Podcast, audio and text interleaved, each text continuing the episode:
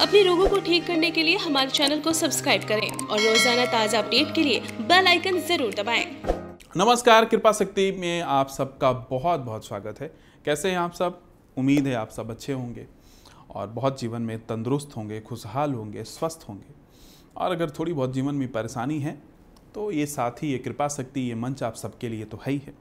और मेरा हमेशा से प्रयास कि जो काम आप लाखों देकर ना कर पाते हों जो काम आपके बड़े बड़े हॉस्पिटल ना कर पाते हों, वो काम कृपा शक्ति आयुर्वेद आप सबके लिए करता है।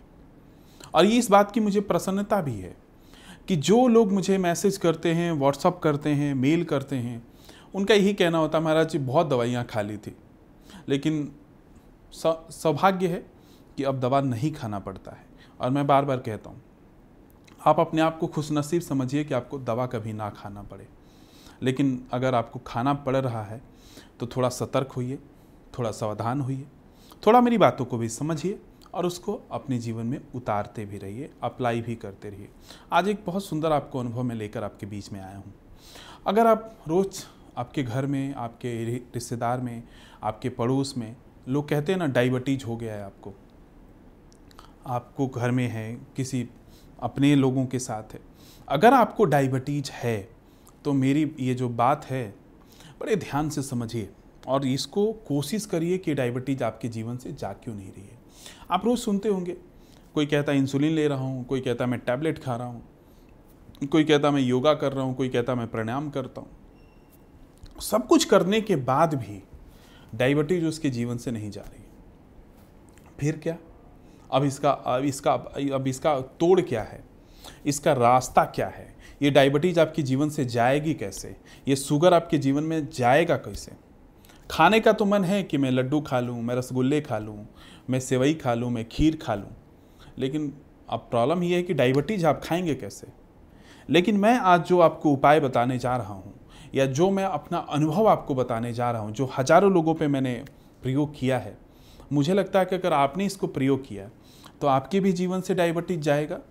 और आपके जीवन में शुगर भी ख़त्म होगा और आपके जीवन में ये गोलगप्पे भी आएँगे बर्गर भी आएँगे, ये आपके लड्डू भी खाएँगे, रसगुल्ले भी खाएँगे, जो जी में आए आप सब खा लेंगे। बस आपको करना कुछ ऐसे है जो मैं आपको बता रहा हूँ।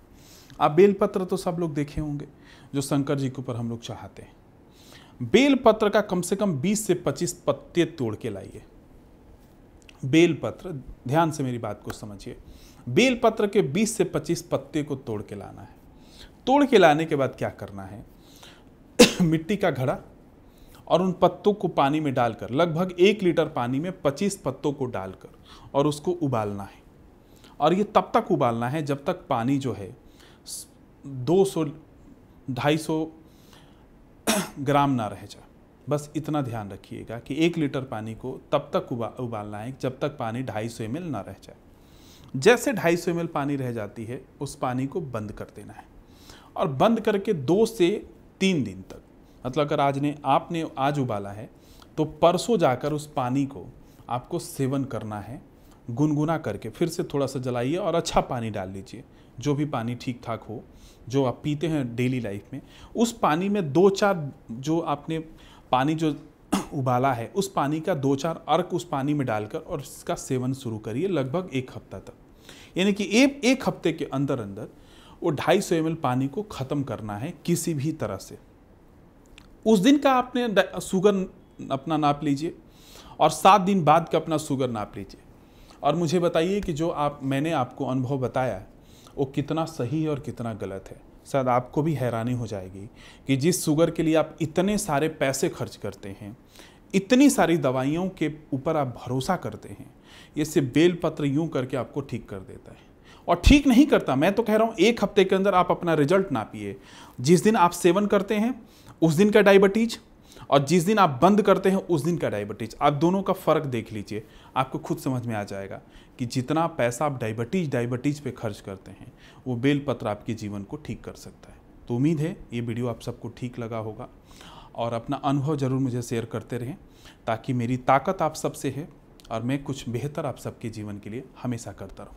नमस्कार, अपना ध्यान रखिए। अपने रोगों को ठीक करने के लिए हमारे चैनल को सब्सक्राइब करें और रोज़ाना ताज़ा अपडेट के लिए बेल आइकन ज़रूर दबाएँ।